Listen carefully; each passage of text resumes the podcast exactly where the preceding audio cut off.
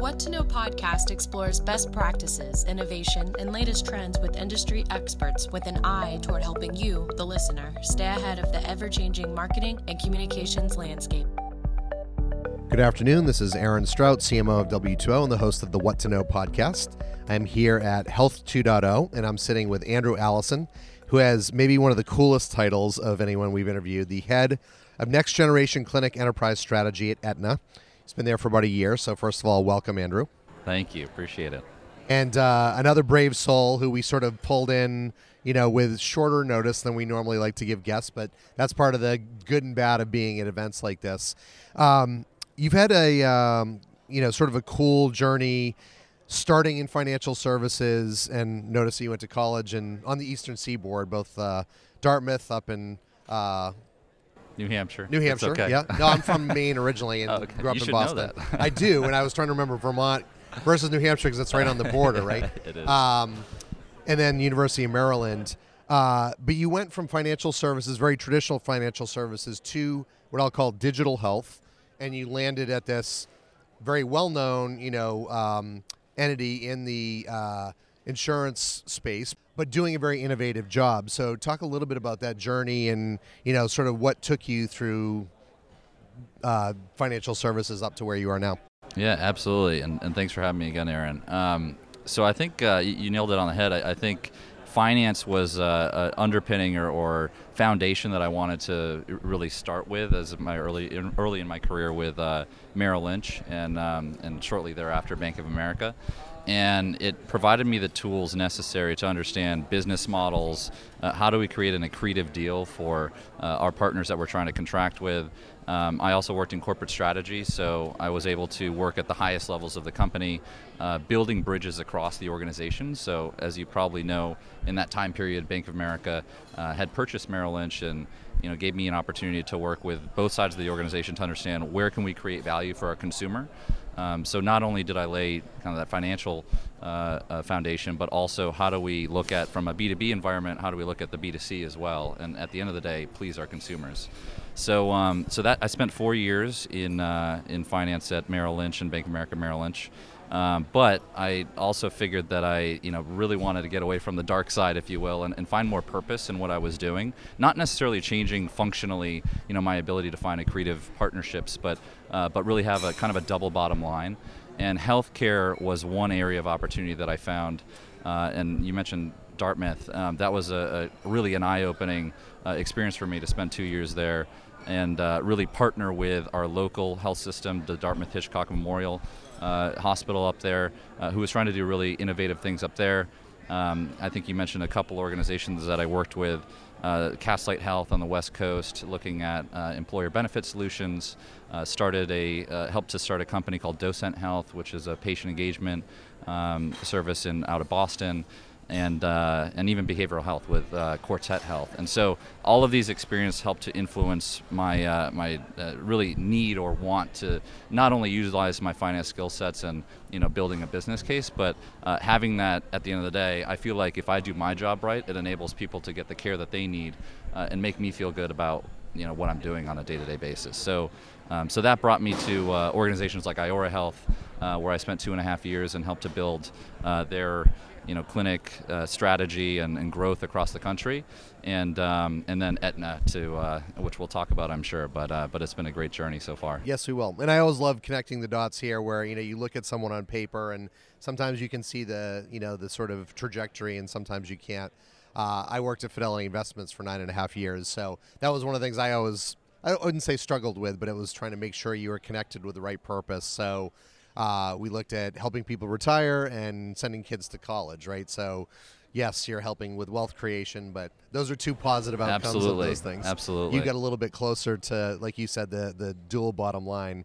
Uh, and I will also preface this conversation for those listening in and for you. This is my seventh of the day, so Oh. it's it's one of those things where you know you start to see like the glitch in the you know in the um, You're doing great. Oh, I don't know about that, but either way, if if, if we that happens, then we know why.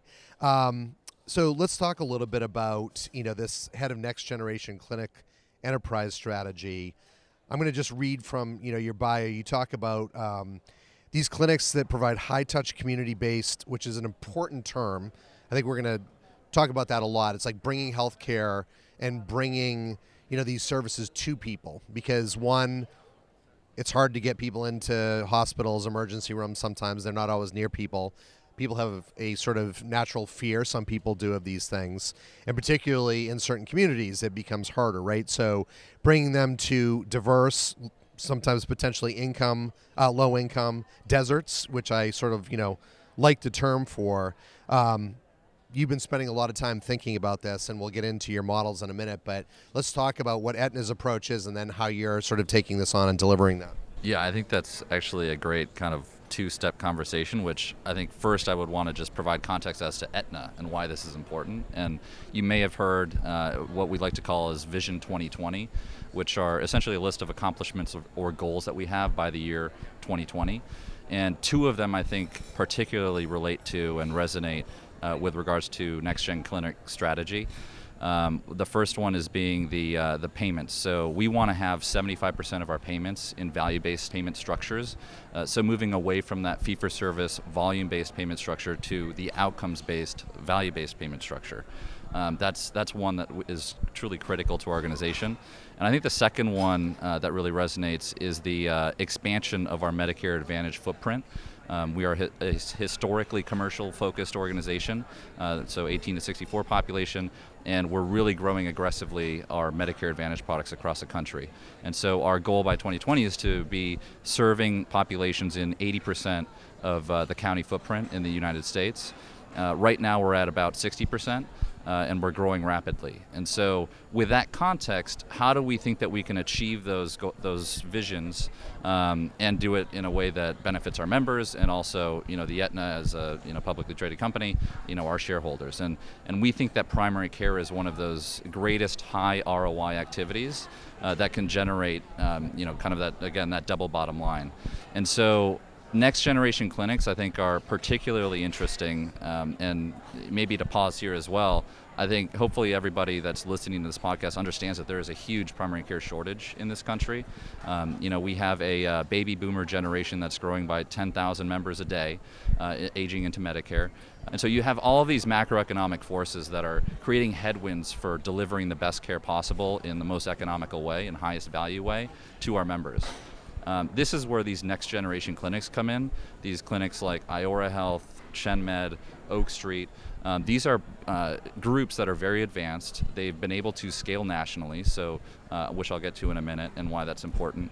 Um, they've been able to uh, successfully manage performance of their population and do so while delivering, um, you know, really high impact care, going into the communities that are, like you said, healthcare deserts um, that are previously potentially untouched, low income, diverse communities, um, and having that high touch care model with the uh, with the health coaches and care teams that can deliver that advanced level of care uh, and high impact care that um, enables them to do what they do best.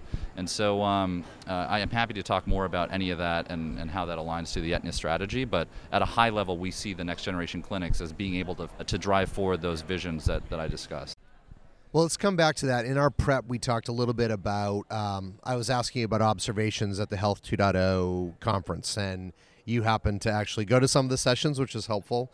Um, we talked about Marcus Osborne of Walmart. I think he's the VP of Health Innovation uh, with Matt Holt. Uh, Matt is the one of the co-founders of Health 2.0, and one of the interesting things that they're trying to do um, is really bring that sort of level of care and clinic into Walmart in a more uniform way. And I think the stat I heard earlier today is that they touch a third of the U.S. population, right? So and part of what we were talking about in our prep is with a CVS or a Walmart or some of these other retail footprints, we trust them. It's like we go to them anyway. So to go and detour off and to get your flu shot or whatever, blood pressure is not a big deal. But you were there, you listened to them. You know, they're obviously competition to some degree, but uh, you had some interesting observations, and we'd love to hear you know some deeper thoughts on that. Yeah, absolutely. And then I can get into kind of how we're approaching it at Aetna. But um, I thought that there were a few interesting kind of opening comments uh, that, that Marcus made. Uh, the first being, no one likes going to a primary care physician. Um, I don't know if I would fully agree with that comment. I, I, think there are people that genuinely love going to see their care team because they feel that sense of community, especially with these next generation clinics. But point taken that the majority of people probably don't want to just go to a location that's you know just exclusively a doctor or a primary care location. And so having that ability to go somewhere where you already go, uh, in this case Walmart, uh, maybe a, a, you know CVS or a Walgreens, you know as well. Um, that you already go there, you're getting something else done, but having that co-located opportunity to go to see your physician or care team member, uh, as opposed to overcoming that hurdle of oh I don't want to you know get up and go to this you know this doctor. I, I would rather just you know like go to the the pharmacy, pick up my drugs and leave. You know, so um, I think uh, that is something that I think resonated with me with Marcus and, and what he was talking about because he kind of sees this ability to partner with their existing physical assets and, uh, and put in place these clinics that actually address not only the healthier populations with you know flu shots or, or whatnot, uh, but also the chronic, more chronically ill. And so I think that that's something that um, next generation clinics and those types of organizations can help to influence uh, the, the, care models in these organizations. So um, I'm hopeful that you know Aetna will do so as well in the future. Uh, more so, I think to date. Um, we have had a strategy that's focused on what are the assets that these retail clinics have today, and uh, and we're looking at okay, well, if we can expand in existing uh, geographies that we have, and also look at what is our strategy for growth in that 80% footprint that we want to hit by 2020. Where are we trying to grow our dual eligible pro- uh, products? So around the country, this is the dual eligible um, uh, special needs plans where you have people that are not only eligible for Medicare but also eligible for Medicaid. So typically your your highest acuity, low income population, and um, and where can we help to influence the direction of growth for these retail clinics where they can make the most impact for our membership. So I think it's going to be a dual approach. Where, where do we have physical locations today versus you know where can we um, you know utilize those assets that like Walmart has today uh, that members already go. But um, but I, probably the key is just to meet the consumer where they are. So if they're going to those clinics, great. If they're going to Walmart, great. But we need to meet them where they are. So I know it doesn't fall technically under clinic, um, so probably not in your purview as much. But you know, one of the things that has come up a few times today is this whole idea of telemedicine, right? Uh, is that something that you guys consider like virtual? Because as you're trying to reach deserts, there are still a lot of people that are probably 100 miles plus, even from a Walmart or a CVS or Walgreens. So, you know, do you, how do you address them? And again, does that fall in your purview, or is that somebody else's job to to tackle, or maybe it's not Aetna's um, not something they have to worry about, right? Because it's not something that you guys are focused on. Yeah, it's a good question. I, am probably not the expert to. You should go in a deeper dive with, uh, you know, other people on our team. But um, I, from a high level, I think it is our problem. I think it's every health plan's problem because you have members that might be in geographies that are in more rural settings uh, that aren't able to get to those retail clinics that are you know in the more urban or suburban populations or geographies and so um, I, I know that for example the next gen clinics which is what i cover um, those organizations have population health management tools or, apps that they can connect with their providers or care teams remotely. They don't have to go into the, the care setting. Um, they also have home health visits. So if we're not hearing from members that we know or, or our population health tools are telling us that you know that we think that they're potentially sick or need help um, then we will proactively outreach or they will proactively outreach to connect with that member. Uh, but with regards to the specific mobile strategy and, and, platforms that we may have for those rural communities, um, I, I, wouldn't want to misspeak. So I think that we should uh, maybe get somebody else on, on the next interview. That's fair. I, I, appreciate you being uh, good to the PR folks, right, and promising to not talk about things that are uh, outside the purview. Um, one thing I would like to talk a little bit about, though, is between being here and just in general, you've had a very diverse experience and, and worked at some cool places like uh, Castlight.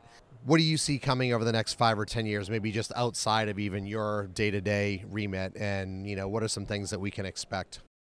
Absolutely, I, I think probably the biggest thing that I see in terms of uh, just a powerful force in the industry um, is, and this is kind of my purview, but but MACRA um, which is um, uh, you know it was passed a few years ago. It's really changing the entire payment landscape for Medicare, and so it's moving the entire system from uh, volume based or fee for service to value based. And so there's a number of tracks right now uh, that providers are able to participate in, uh, ranging from upside only to then shifting to up and downside risk uh, and additional advanced alternative payment model programs. And I see more and more innovation coming from the federal government in MACRA, which is fantastic, and we're really excited about because it'll broaden our ability to partner with providers uh, in a way that's meaningful. And, and, and, with regards to Medicare Advantage, you know, we've seen that roughly a third of the population is interested in picking Medicare Advantage plans. So um, it allows us more tools in our toolkit uh, to partner with these providers and understand what they're going through. You know, if you have to go to value-based care because the government's telling you you have to, um, then how can we support you in that journey? And I think that that's one of the um, uh, you know true forces in healthcare that is doing a lot of good, and, and I hope to see more and more of that. Uh, over the next five, ten years and beyond. Federal government and innovation, two words yeah. you don't normally see in the same uh, sentence. I know, right? same sentence. So that is good to hear, though. And I, I was, uh, I, I, think I've heard pieces of that, but good to know that you're feeling like that's bringing real change and that we will see that impacting the landscape over the next uh, dozen years. Um, this is where I do like to shift gears a little bit, and we'll talk a little more about Andrew versus the healthcare space or Aetna. Uh, and these are the three questions I like to ask folks. So, starting with what's something about you people don't know that you're willing to share with all of our listeners? Millions and millions of listeners. Okay, something that I'm willing to share. Um, well, I, I, am tall, so you may have guessed this, but I do I do like to hike, play you know a lot of sports. Um, one thing that I like to brag about is that I just started beach volleyball a few years ago, and I've won a few different championships, both in New York and Boston. So. Uh, watch out, LA. I'm, I'm coming for you. I love that. And it does not shock me, but it's always nice to find out those little things that the academic also matches up with the physical we usually talk about business books, but one of my guests earlier today gave me a business book and a podcast, and we were talking about the fact that we would like to get a podcast recommendation for you from you. And you said you had a good one that was uh, healthcare related, so please share yeah, that. Yeah, absolutely. Um, so I listened to one called A Healthy Dose, and this is a shout out to an organization that I uh, had the opportunity to work for and, and, help with Docent Health, which came out of the, this organization, uh, uh, Partners and Ventures, and um, it's led by uh, a, a, couple folks that you know I, I really admire, and um, I think it's um, you know a really good podcast to understand like what are the uh, new health technology or health provider companies that are coming out and you may not have heard of yet. Some that are you know well known and, and have raised a lot of money in the VC community. Some that are less known. Um, and Trevor Price is, uh, you know, the head of Oxeon, and he's the one that kind of leads that that podcast, and uh, you know, really really admire it, and, and I think it has a lot of great intel and, and really in-depth interviews. So I'll have to add it to my playlist, and that's an easier one than adding another book to the hundreds of books that I already have queued up to read. So thank you for sharing that. And then last but not least, and purely gratuitous, but a fun one for me at least. Imagine you're stranded on a deserted island and you can only bring one album with you, which album would you pick and why? Good question. Um, I was trying to think of something not embarrassing, um, but I think uh, honestly, I, I, love Radiohead. I know that's probably a, uh, an answer that you might get a lot, but um, I've had less than you might think. I, I have okay. it a few times, but not not dozens of times. Yeah, I, I love Thom Yorke. I, I, love what they're doing. Um, just just incredible music, and uh, I, have only been to a couple shows, but hope to come to, go to more because they're just incredible. So. Any one album stick out, or is it all? Oh, sorry. Um, I like a lot of them, uh, and this might not be a popular answer because I, I, I, I, I think I started to really like Radiohead in In Rainbows, that album, which was uh, I think a couple albums ago. They just come out with a new one as well. But uh, a lot of the hardcore Radiohead fans said that that was one of the worst albums. but um, but I, I really love it, and from you know top to bottom, just uh, could listen through and on repeat. So and I think if I remember correctly, they actually sort of changed the music model where they gave that album away for free for they did the first yeah. week or few weeks and yeah, that, they that, yeah they actually said you pay what you want for that, the that's album. right. That's yeah. what it was. Yeah. But it was something that I don't think anyone, at least at that level, had ever tried before. No. And it was quite revolutionary and caused a lot of buzz, which not the dumbest idea in the world, right? No, it was great. I, I, I loved it. And one funny sidebar beyond that is I I too like Radiohead. Oh, fantastic. The Bends um, was an album that we remodeled, my wife and I, our first apartment together. So, so I still love, it. Unfortunately, I do not have PTSD. But yeah. I probably listened to that, you know, a hundred times painting. And this was back in the CD days. Yeah. Um, so I like a lot of their music, but certainly the. But you're a hardcore fan, so what do you think about In Rainbows? I liked it. I, you know, the thing is, is I was at a point um, then where I think I had moved on to some different types of artists. So I definitely appreciated it. But like the Bends for me was the pinnacle for them, and I know not a lot of people. A lot of people like. Um, you know, uh, OK Kid, or Uh, you know, OK you know- Computer, OK yeah. Computer, rather. Yeah. Sorry. And you know, some of the earlier stuff, Pablo Honey, and for me, that was kind of my sweet spot with them. Yep, yep. Um, but I have seen them a few times live, and they're a great, uh, great band, and you know, musical geniuses. So. Absolutely. Well, anyway, thank you. Uh, this is Aaron Strout, CMO W2O, host of the What to Know uh, podcast, and we're here at Health 2.0, and I'm here with Andrew Allison. who I'll make sure I get this right again. Cool title, but head Next Generation Clinic Enterprise Strategy at Aetna. Thanks for making the time, especially with short notice. Thanks, Aaron. Want more episodes of What to Know? We post a new episode every Thursday. Subscribe on iTunes, the podcast app, the Stitcher app, or Spotify, and view the podcast page at w2ogroup.com slash what to know.